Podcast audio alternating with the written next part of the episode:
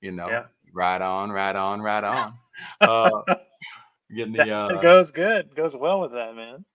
Yeah, yes, absolutely. I'm doing my Matthew McConaughey impersonations today. Your show goes live with Matthew McConaughey. Let's lean back. We'll get some more clicks. Drive the Lincoln, you know. Yeah. Keep it going. You can do it. Mm-hmm. Okay, I should know that reference. All right, Lance. So moving on a little bit. All right, so 10 years in health tech. You said med supplies. Give me that exact definition. What was it?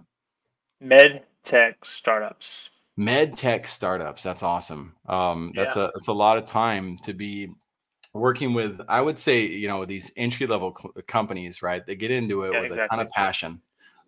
They got these super ambitions. Most of these founders came from some form of background of either being like scarred for life by something, or they like, you know, they've experienced industry change that's super needed. And there you were in the heart of that. What was that like?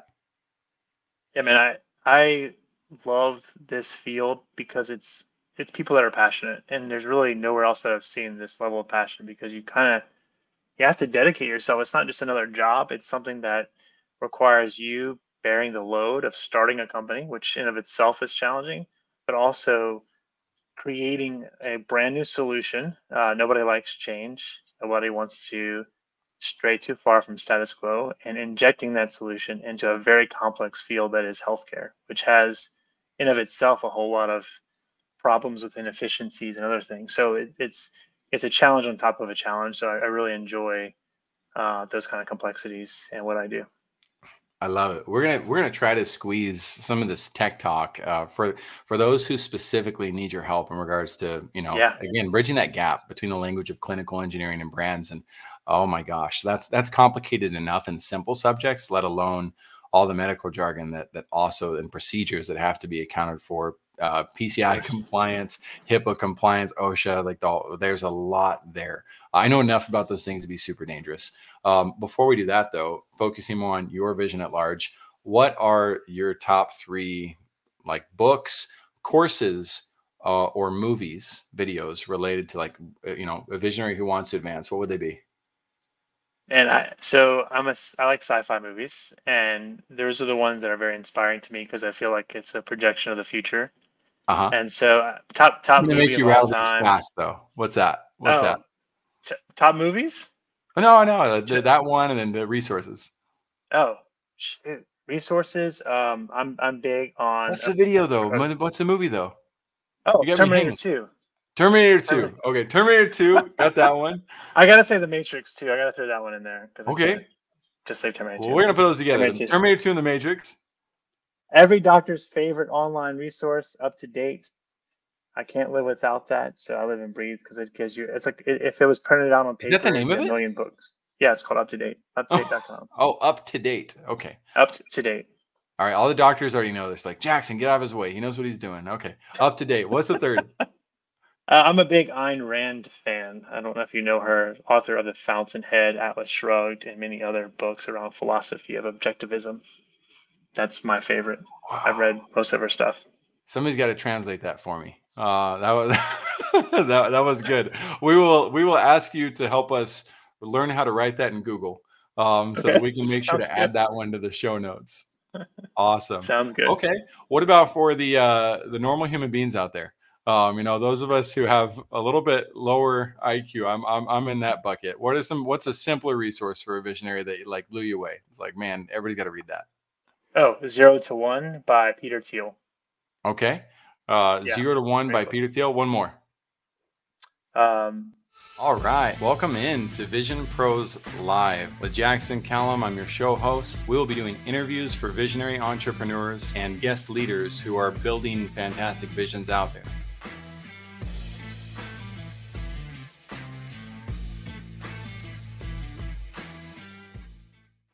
Hey, what's up? And welcome into another episode of Vision Pros Live. I'm your show host, Jackson Callum, founder and CEO of First Class Business. I'm super excited to have Lance Black joining me today, partly because of how complicated his subject is. And I love to throw... Oh, you know that movie, Big Daddy? I don't know if you've ever seen that, but he teaches the kid to throw sticks in front of skateboarders. and they go flying. Like, I don't know. I found that really funny. I like to do that with these complicated subjects and see how leaders react a little bit. I also love to see, you know, the ones who are able to take it and hack it. I don't try to hurt people, of course. I mean, he did in that movie, but you get the concept. It's fun to dive deep and learn what people don't really talk about in these subjects. Lance is going to do that with me today. I also love that he's got this edge of sarcasm behind him that he says he has, but I've never seen it revealed. He's like a super nice guy. So we'll see if that comes out in the show. Before we bring him on stage, though, we're going to go into a little bit of these sponsors and opportunities to give back. The first being Patrick Creighton's Laid Back Languages. If you're in a position where you see the benefit of learning a foreign language and you want to do so fast, it is truly all about finding the right teacher or having the right methodologies of learning already mastered. I was fortunate to learn Spanish in 4.5 months fluently. I didn't know that until I was 18 months into living in Uruguay, when I finally felt like, wow, I'm better than I thought. When did I get here? And again, it was at about that 4.5 month point. I met Patrick about 3 or 4 months ago, and I saw that his methodologies, the way he teaches, the way he nurtures people, reminds me tremendously of my own learning path. And as I've gotten to study with him and help him build out his program, I realized, like, dang, this guy is a genius of helping people learn languages. He can help people the same way, learn the same way that I was able to pick up the language as well. So if you're in a position where you need that, or you know somebody who is, definitely refer him to Patrick. He's a great guy, nice dude, and great at what he does. Detail Publishing as well up here. The Detail Publishing is run by Ashley Detail, and Ashley is is probably the best research and development specialist that I've ever worked with from a content standpoint. Whether it was working with the Nomad Capitalist or research and writing her book, Wallace the Westie, for children. She's got a super depth and ability to dive into all sorts of subjects. She's got two main offers that she focuses on. One is called a manuscript review. If you're new to the book writing process, that's one of the most important steps to take. Not just working with one person who tries to demand your attention, steal your thunder, and make you a bestseller with only 3 reviews on Amazon. I think that's embarrassing, by the way. I think most of your market finds that embarrassing. You want a proper launch. And so manuscript review is part of that process to make sure that your book is ready to launch. And then she takes on very few clients that she helps with the actual entire process of creating, conceptualizing, strategizing the marketing for it, and getting your book launched. And she does that for entrepreneurs, visionaries, people who have legacies they want to establish, and she does that very well. I would not anticipate spending less than $15,000 on a proper book launch, by the way. If you are, you're probably going to cut a bunch of corners and end up with a book that maybe your mom's proud of, but I don't know if the market will be. On the flip side over here, to give back even further, and to give back to the rest of the world, The Water Project, guys, this is huge for me. I'm a big fan of The Water Project and what they do, because there are millions of people on earth who don't have access to their basic necessities. I'm not talking about the internet. I'm not talking about the air conditioning. I'm talking about water itself. These kids or parents who have to work also have to go find a source of water, and sometimes they have to walk for miles. In Africa, I can't imagine it's very, very fun to walk 3 miles in Africa just to find a source. You don't even know if it's safe for your family to drink or not. And yet here, this project has organized the ability to see which communities you're giving to, what the project is they're working on, and they give you picture posts about what they're doing in those areas to help these villages get access to water. It is amazing to see those updates. So it's a feel-good opportunity for you. More importantly, it is giving back to those in need. If you know of another cause that you'd also love to see supported, just drop a comment and let me know. Let us know about it, because it might be something that we put alongside the Water Project. Maybe someday we decide, you know what, we've done what we need to for the Water Project. Let's move on to this project. You might be the person who inspires that. You also have no idea. If you share this opportunity, if you share that with people, even you don't have to share my episode. You can share the link to the Water Project directly to a friend or family. You never know. They might give $10,000 to the project. And that would be you creating that catalyst. So please use your microphones, use your social media channels to do good. And without further ado, Lance Black, welcome to Vision Pros Live, man. Thanks, Jackson. Thanks for having me, man. Appreciate it. Absolutely. So as we get ready to dive into this topic, we're going to move we'll come back to your topic of improving the health industry by translating tech languages between clinical engineering and brands. And we'll do that in English. But first, as a visionary, we're going to dive into visionary topics. who's going to benefit today from your vision? The vision of what you're up to, your leadership experiences, best and worst, and the powerful lessons you're going to share. Yeah, man, I think those who have found themselves, constrained by traditional career trajectories, and they're looking to break out and trying to understand how to do that. I think those people would be interested in hearing what I have to say, because I've gone through that path. I've stumbled through it, sometimes blindly, other times with great mentors, and have a lot of, battle scores to show for it. Sure. Oh, I love that. Go ahead and expand on that. You're going to give me time. I'm going to teach people in the audience here. I'm taking time to write what he said for you guys in the comments. And my way of doing that is giving my guests the opportunity to expound further. That's why they do things like that on live TV. Go ahead, man. I'd love to hear it. Sure, man. I've never been the kind of person to here's my 10-year plan. Like, I never sat down and thought through what it is I want to do long-term. I've always been an opportunistic. And I found that not only to just be, in line with my sort of personality, but also keeps things interesting. And so I remember in undergrad deciding almost last minute that I wanted to go to medical school. And then once I was in medical school, I'm like, well, this is interesting, but I think I might want to do something else. And so there was a lot of those things in my educational career and in my professional career where I was making decisions that other people hadn't made and weren't sure how to counsel. Like, well, why aren't you going to this next level, then this next level? Because that's what everybody else does. And so I found a lot of challenges along the way trying to create my own path. And part of that was just being willing to do that and not necessarily letting the naysayers guide me, but also finding people throughout my career who have done something similar or have done something analogous that I can then say, if you're able to do it, I can do it too. I have a very supportive family, very supportive friends that have actually helped. I would say that's probably in of itself the only reason I was allowed to do what I was able to do, and get to a place where I'm super excited and happy and passionate about what I do day in and day out. I love everything about that. And it just sounds like a whole lot of truth to me. And that's the biggest thing. So I'll leave this endorsement up here for a little bit for those who want to tune in to see the video. If you're listening, then you can check that out through the social media channels. Or by watching at this moment. Anyway, let's move into some of these questions. But yeah, guys, just know too, everybody is listening, and I don't know why I'm going for guys today, but all you leaders, women and men, it's not necessarily Bill Gates who needs to come on this show and share their visions.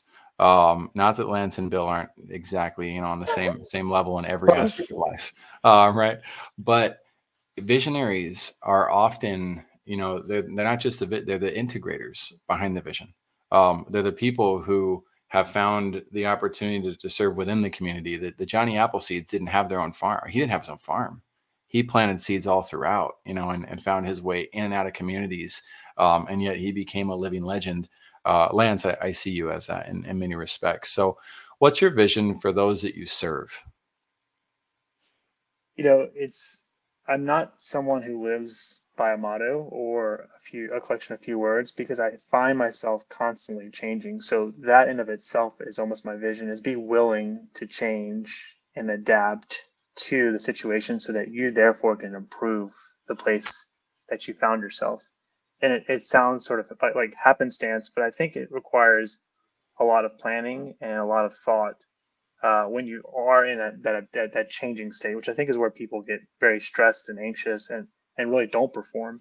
And so thinking through, how do I perform at my best when I'm in a stressful situation, is part of where I focus a lot in my effort. And when I mentor folks, it's a lot of what I discuss is, what brings you to this place where you can calmly assess the situation, find the solutions that are appropriate, and move forward. Well said. And let's go in deep about your vision. So where do you see yourself down the road? What does that destination look like?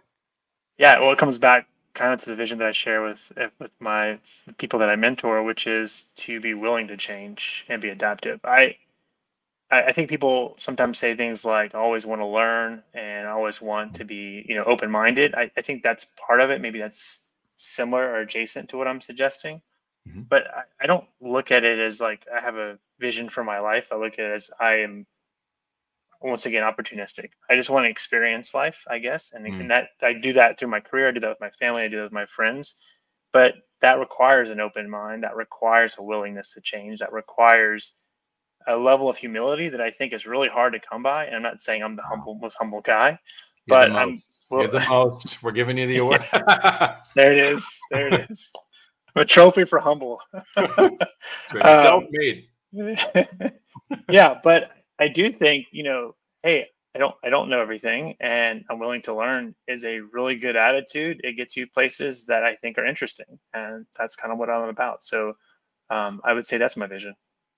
Absolutely. I've met a lot of people in my life that remind me of Richard Branson that aren't multi-billionaires. They're not famous.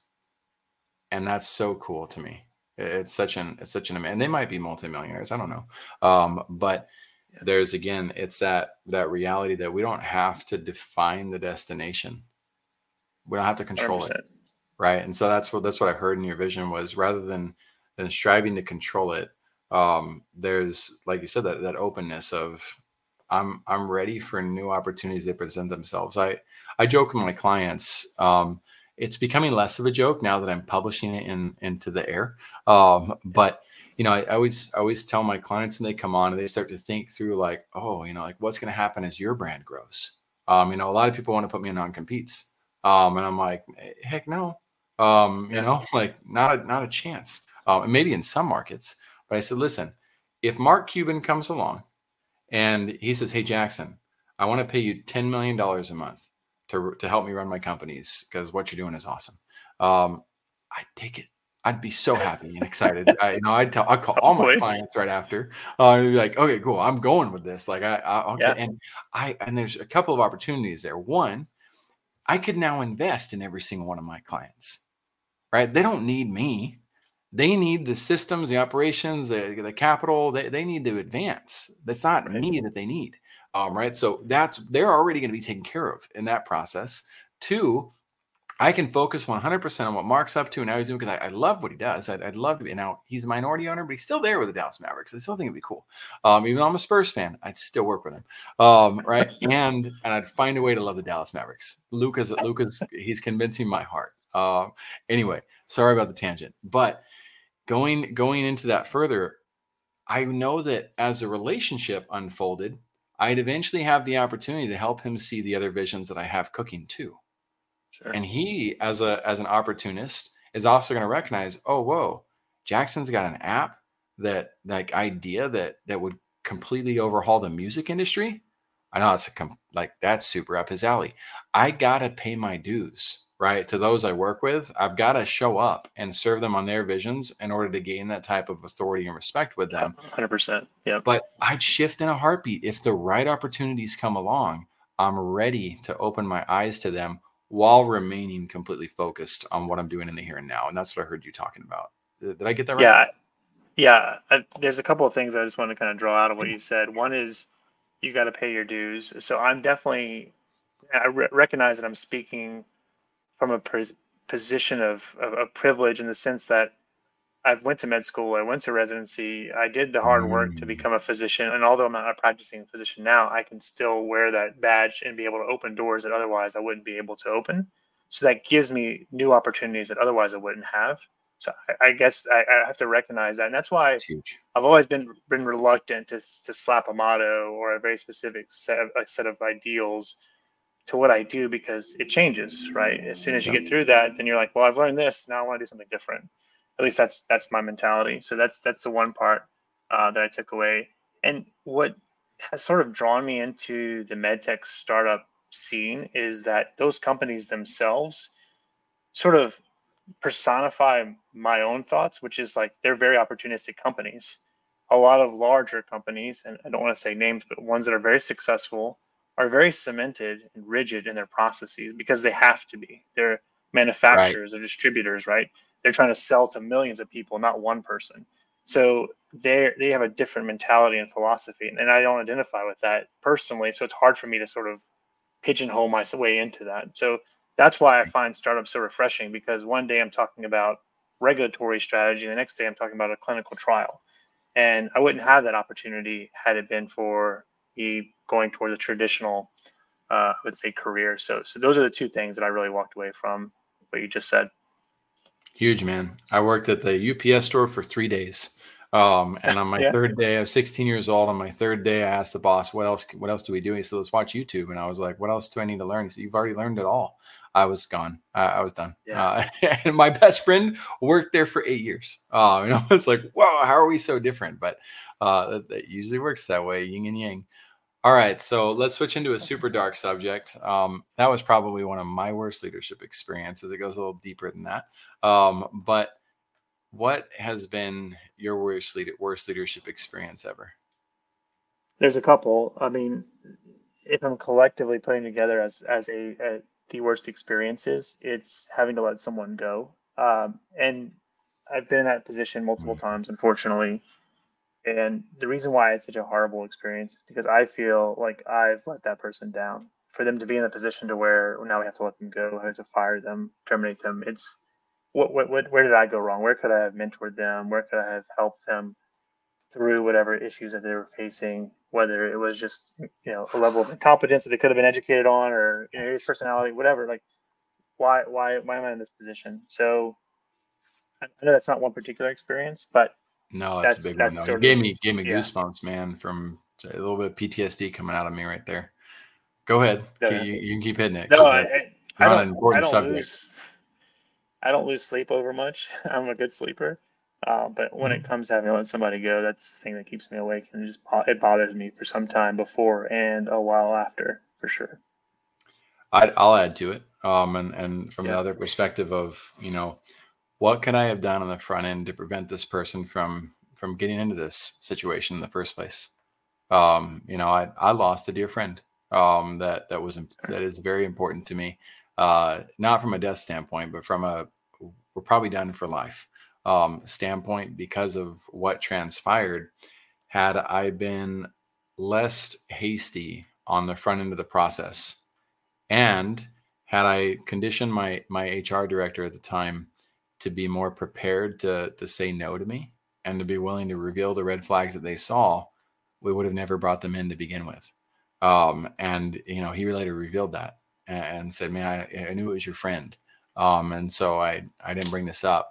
And we had a sit down conversation about how I get it. It's the first time you've had this experience with me, but we cannot let this happen again. Like, you have to challenge me, even if it's my friend. There's no nepotism involved in how we do things. And I need to know that you trust me enough that you'll bring that to my attention in order for you to be the HR director. And so we got to learn that lesson. But that even though what transpired afterwards was a person that would be easy to point the finger at and said, man, they really screwed this up for all of us. They really came in with this toxicity that crushed everybody's souls. I let that happen.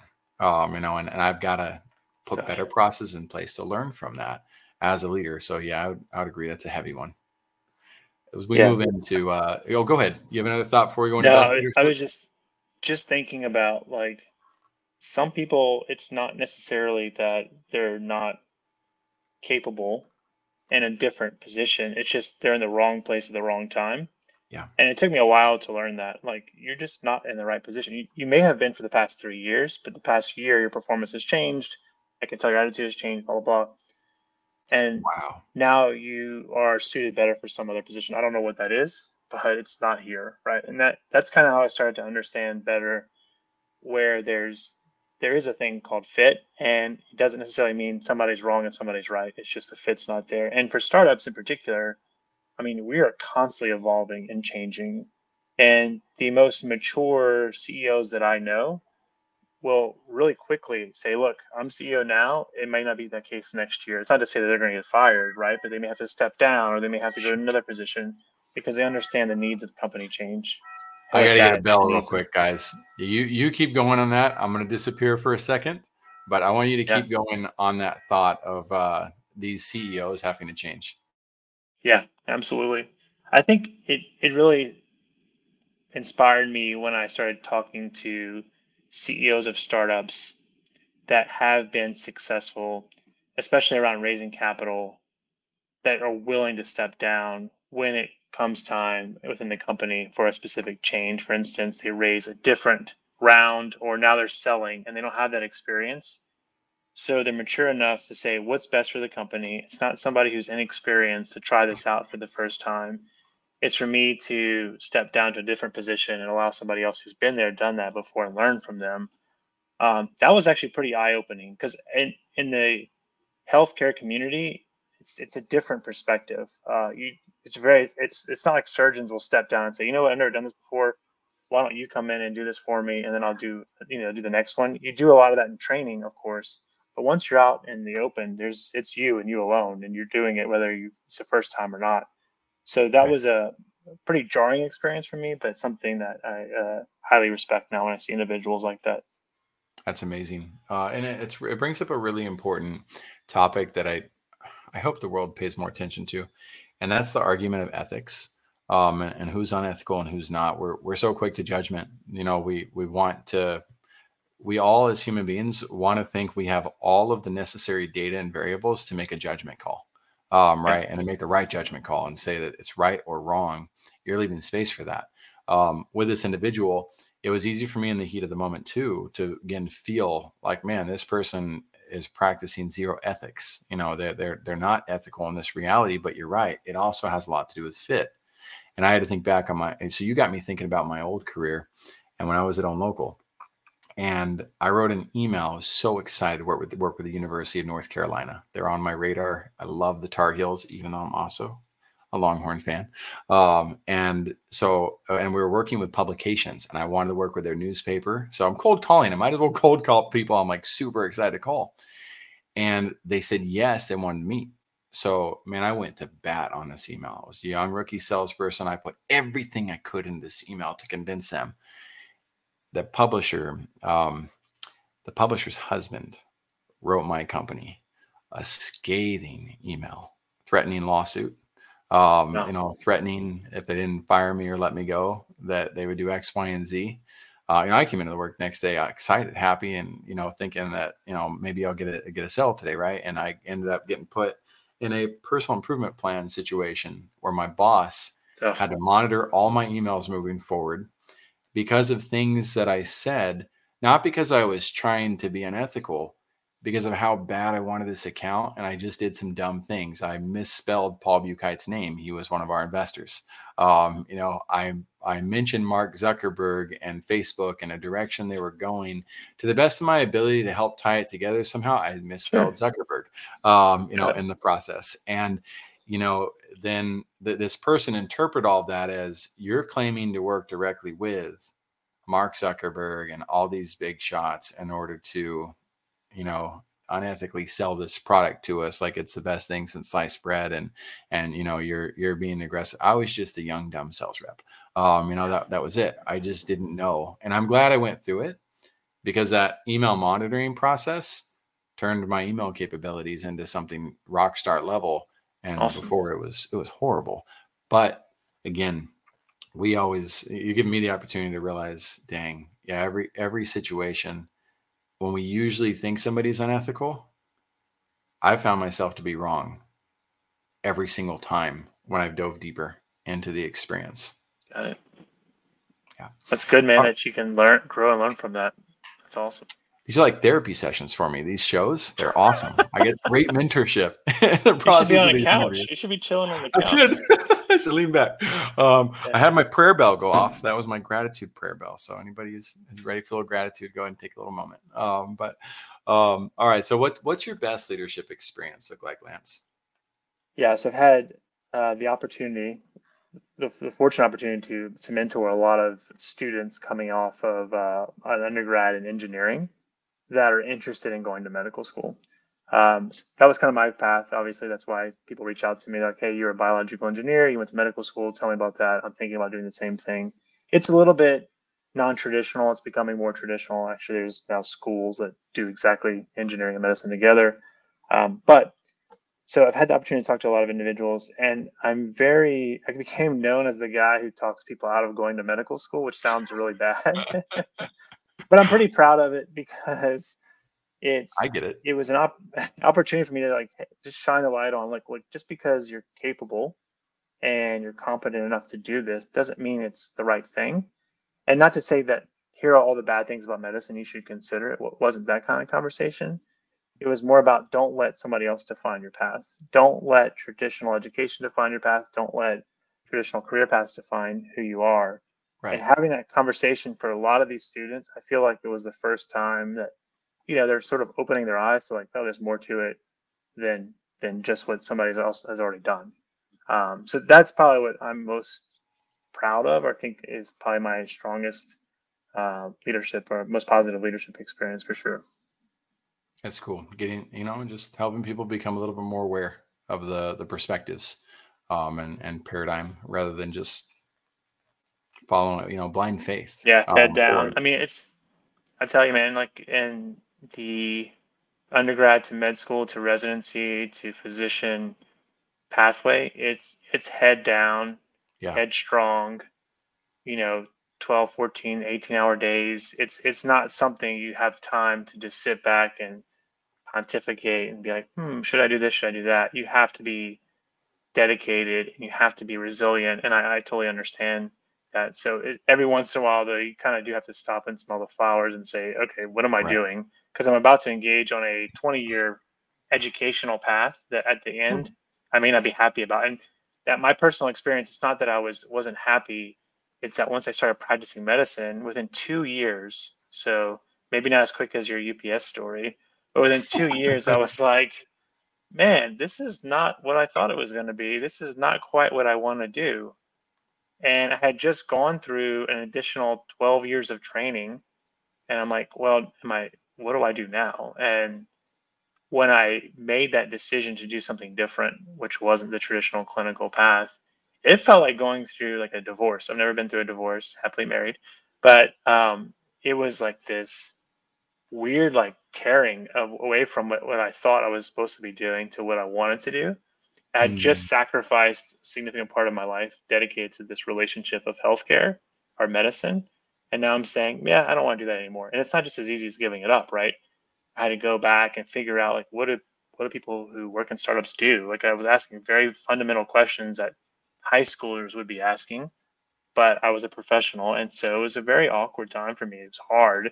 And I just don't want anybody to have to face that similar situation just because they didn't give the few minutes of thought that they could have prior to engaging on that pathway.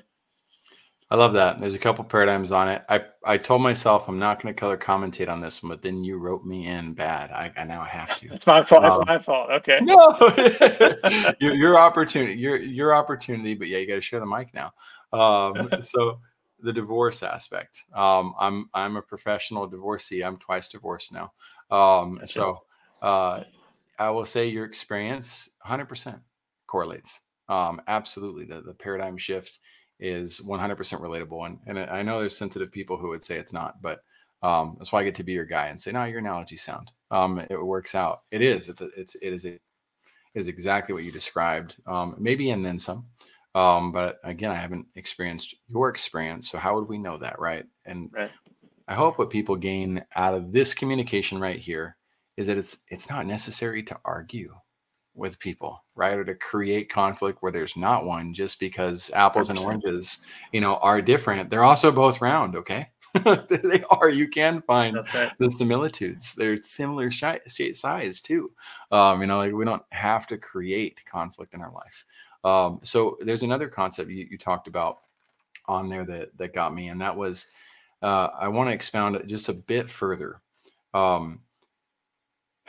use the word have to in relation to this 20-year career path. And I would expand that to a bit further of a paradigm of, and you talked about how when you said it, you say, you know, you have to commit to this crazy. I think that's one of the challenges too that people face is they believe that. And that's not true. Yeah. You know, it's not absolute truth. It's truth from one angle, but Patch Adams comes to mind for one, you know, and his, yeah, I love that movie. Even though it's just a movie and somebody could say that, right? But in addition to that, I had a bishop in my church when I was young, and he sat me down, and I was my wife was pregnant with our first child, and he said, Jackson, I know how busy you think you are. Life's never going to get less busy for you ever.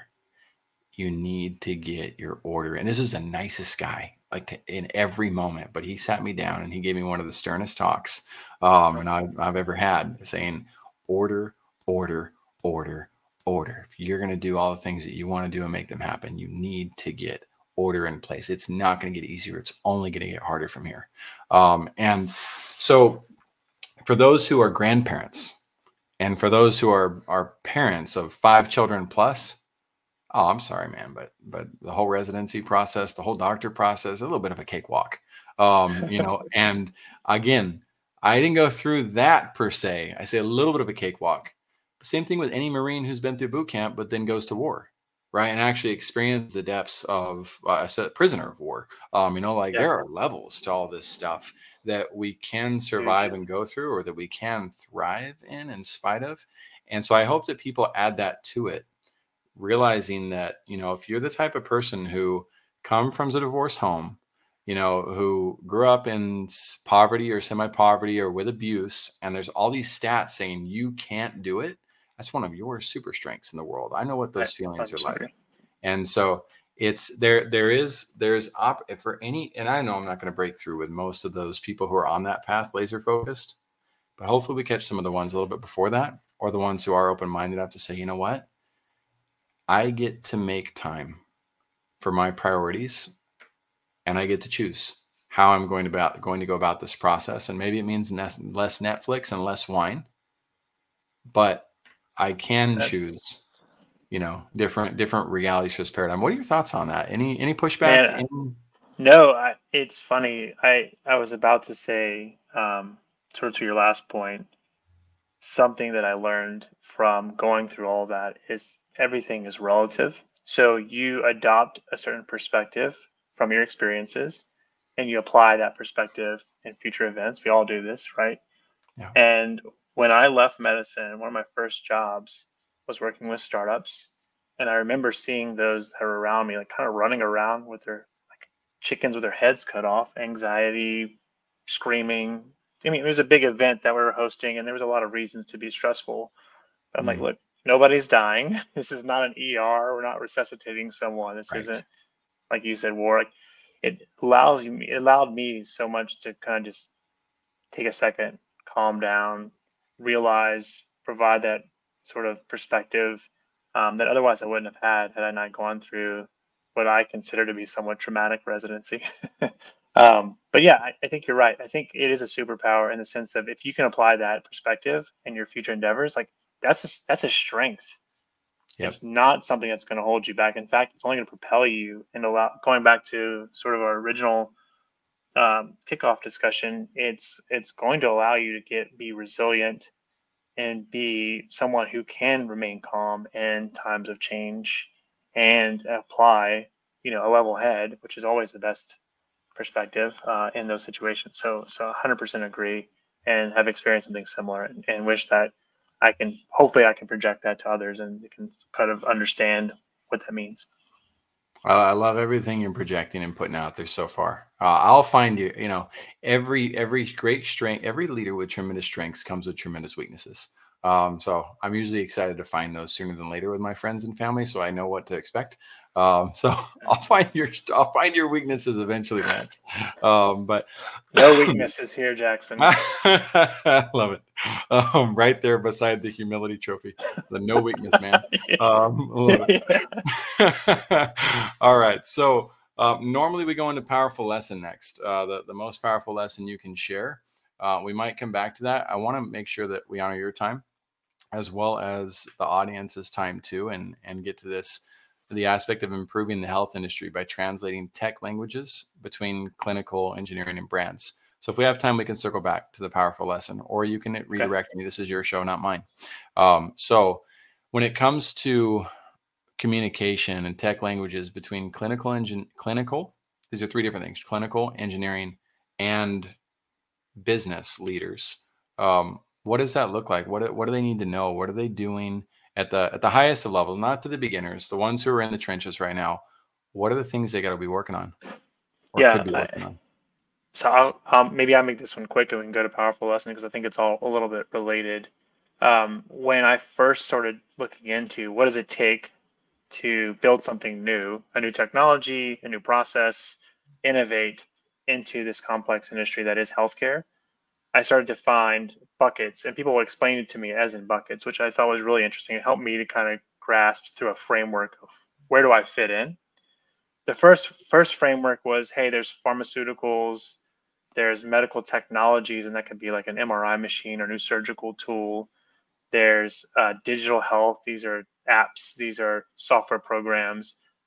There's biotech. This is, you know, a little bit like pharma, but they're able to break it down. And they showed, look, it's also startups, middle-sized companies, and large companies. Startups are the ones who are creating something new and shaking up the pot. They're shaking up the status quo. They're the annoying brother that's got a new idea that keeps bothering you over and over and over until one of them actually makes sense and they pop up, and then the larger companies sort of take that on and say, okay, we'll acquire that technology, we'll build it, we'll say we're innovative, and actually somebody else did it.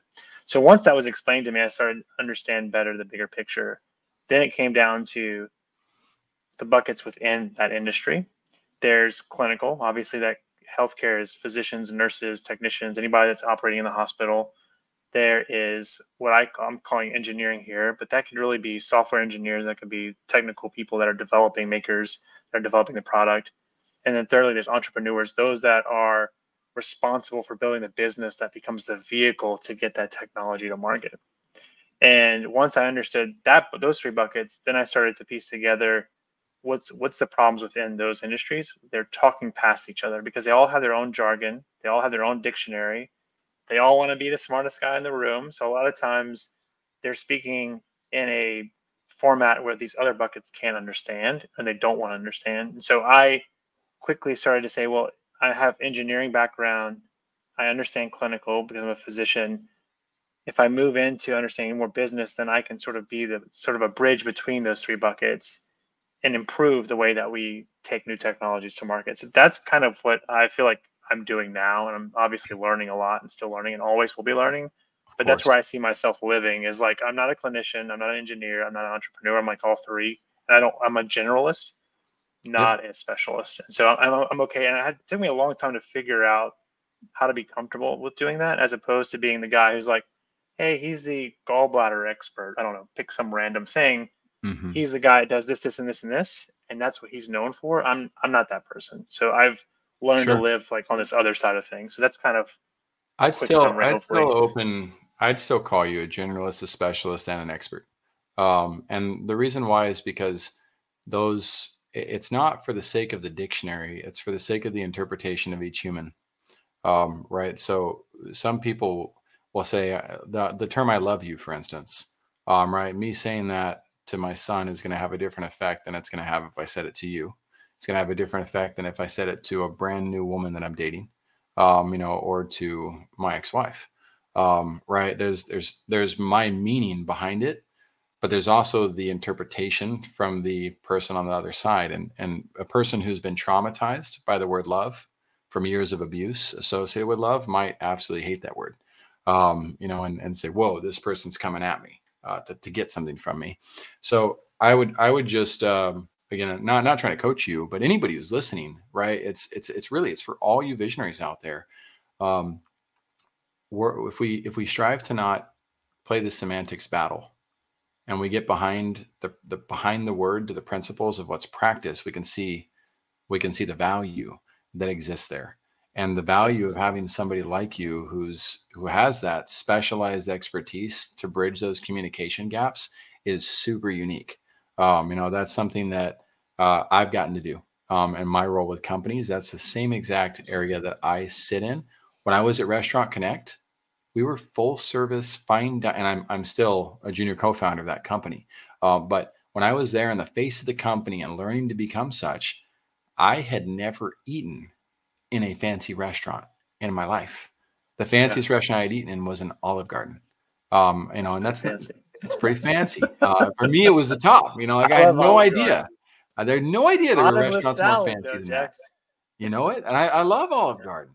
But it's like the McDonald's of fancy. It's everywhere, and they got great prices and stuff too. So shout out to Olive Garden. I love you. But I'm talking about servicing restaurants that have $100 and $200 plates. I didn't know what a deuce was, which is a two top. I don't know what a two. He's like, it's a two top. I'm like, what's a two top? He's like, it's where two people sit at a table. I'm like, oh, what's an expo? What the heck is that? I thought that was at a conference. You know, like, no, it's the person who gets the food to blah, blah, blah. You know, there's so many. I don't drink. I don't know anything about alcohol. And so I am talking to master sommeliers and I'm beyond, and like, I'm trying to pick up the lingo. But my role wasn't to become the sommelier. It wasn't to be the expert either in building the technology. It was to bridge the gap so that they could understand each other in terms of what they needed to be the communication liaison so that all parties improved, which improved the whole operation. And you're doing just that. Lance, I want to read a quote from you. This is a part of your vision submission, and it fits really well. In fact, we have to hide behind it a little bit. You can play with this with me, and we'll like pretend like we're in a rowing boat together. This is cool. No, it's like I'm just going to hide in it. I'm running you over. All right. It says, my vision is to continue to challenge the way we think about healthcare. Each actor or entity involved in innovation has a different mentality, and the obstacles are generally those of communication between all of these active parties, all these actors. I'm lucky to be able to translate technical languages between the clinical field, the engineering field, and the business speakers. Yeah, man, I've seen your tolerance of my dad jokes and humor mixed with the ability to dive deep into the technicalities tells me a lot about your ability to appreciate where different angles come from. So super cool. All right. So do you want to throw down a power lesson before we wrap up? This would be the most powerful lesson that you could share. If this was your last chance to talk to visionaries, what would the lesson be from your experience? Yeah, the thing, I actually feel like I tell myself this every day, and that is, it's easy to be a critic. I think people are paid to say no. It's really the first thing that we go to when we're introduced with something new. So as an example, I have a new technology I present to you, Jackson. Your mind immediately will go to why it won't work. And so you start to ruminate on why the thing is defective or why it will never be adopted. And I think it's maybe more so in my industry than general, but physicians in particular who I speak to every day, day in and day out, are sort of in a position to be super sensitive to what could go wrong, obviously, because it could hurt a patient. And so if I had to sort of pay it forward, it would be to, understanding that, I think, allows you to then make the necessary next move, which is to sort of bucket that, recognize it, take note, and move forward, but don't let it affect you emotionally, or don't let it affect your passion for moving things forward, because change is not easy, and nobody's going to be like, oh yeah, that sounds great, let's go. Like, that's not going to happen, even though that's our expectation sometimes. So that's one thing I'd pass forward for sure. I love that. That's fun. To throw down a new paradigm on that too, because, oh, this is so fun, dude. You happened to use the word you when you made your statement about me saying no. My instinctual reaction is common and is human, was to say not true about me, which is in essence no. Right, that was my instinct. Yeah. And within a split second, though, because of my entrepreneurial personality and what I've learned along the way, my immediate shift to no was, how am I not, how do I embrace this opportunity? We as entrepreneurs are a very strange breed of people. I can't speak for all of us, but there's a lot of us that, when somebody attempts to put a limitation on us, our immediate response is to look for solutions to the opportunity at hand. So when I'll add to the no, I love the lesson. Yes, our immediate natural instinct is to often say no, or we've shifted to the yes man culture, where our other opportunity is to often say yes, when, if we would add a different layer, that what's much harder to do is to say, tell me more about that, and listen to understand the depth, and practice. Tell me more about that. Tell me more about that. Really getting to understand the subject. If we could gravitate from reacting like animals, from responding like humans, to listening to understand like great leaders, then our communications across the board, mine would improve dramatically if I maintained that in my as my every opportunity response in situations where people are trying to be understood with me. That's a great addition, man. Totally agree. This was a beautiful lesson on life. This is an awesome opportunity to talk visionaries who are out there. If you would love to share your vision on our show or like to, we would love to have you. So definitely in the show notes, notice the application buttons. You can check out and see the process for submitting your media kit or your bio to simplify that. You don't have to have a media kit like Bill Gates to be on the show. We're giving him double shout outs today. And also we'll have links in there for connecting with Lance. Now, Lance, we've got Prana Thoracic. Just kidding. Prana Thoracic. Is that how you say it? Or is it Prana or Prana or Prane? Prana Thoracic is right. Prana Thoracic. Awesome. CCSO. It's been an absolute pleasure to have you to talk about communications in general. And feel free to, again, chop this. So everybody knows who's listening. You can chop this video up, Lance, and use these segments as well to influence your market as you see fit. You're welcome to use the show. Anybody else who's out there too, feel free to use my stuff. I don't, this copyright stuff where people like say you can't use their stuff and you can't use your music and all that. Use my materials. They're yours. They're meant to bless everybody's lives. So Vision Pros, thanks for joining us today, Lance. We appreciate you being here, man. This was great. Thanks so much for having me, Jackson. I really appreciate it, man. Absolutely. Take care, everybody. Have a great weekend. Thank you for being here today. I'm really happy that you tuned in to Vision Pros Live. I'm looking forward to seeing your reactions as these episodes continue to move forward. This is going to get more and more fun. We'll have more and more engagement as well. We'll invite people to participate in the show. And thank you for giving us your time and attention. Have an excellent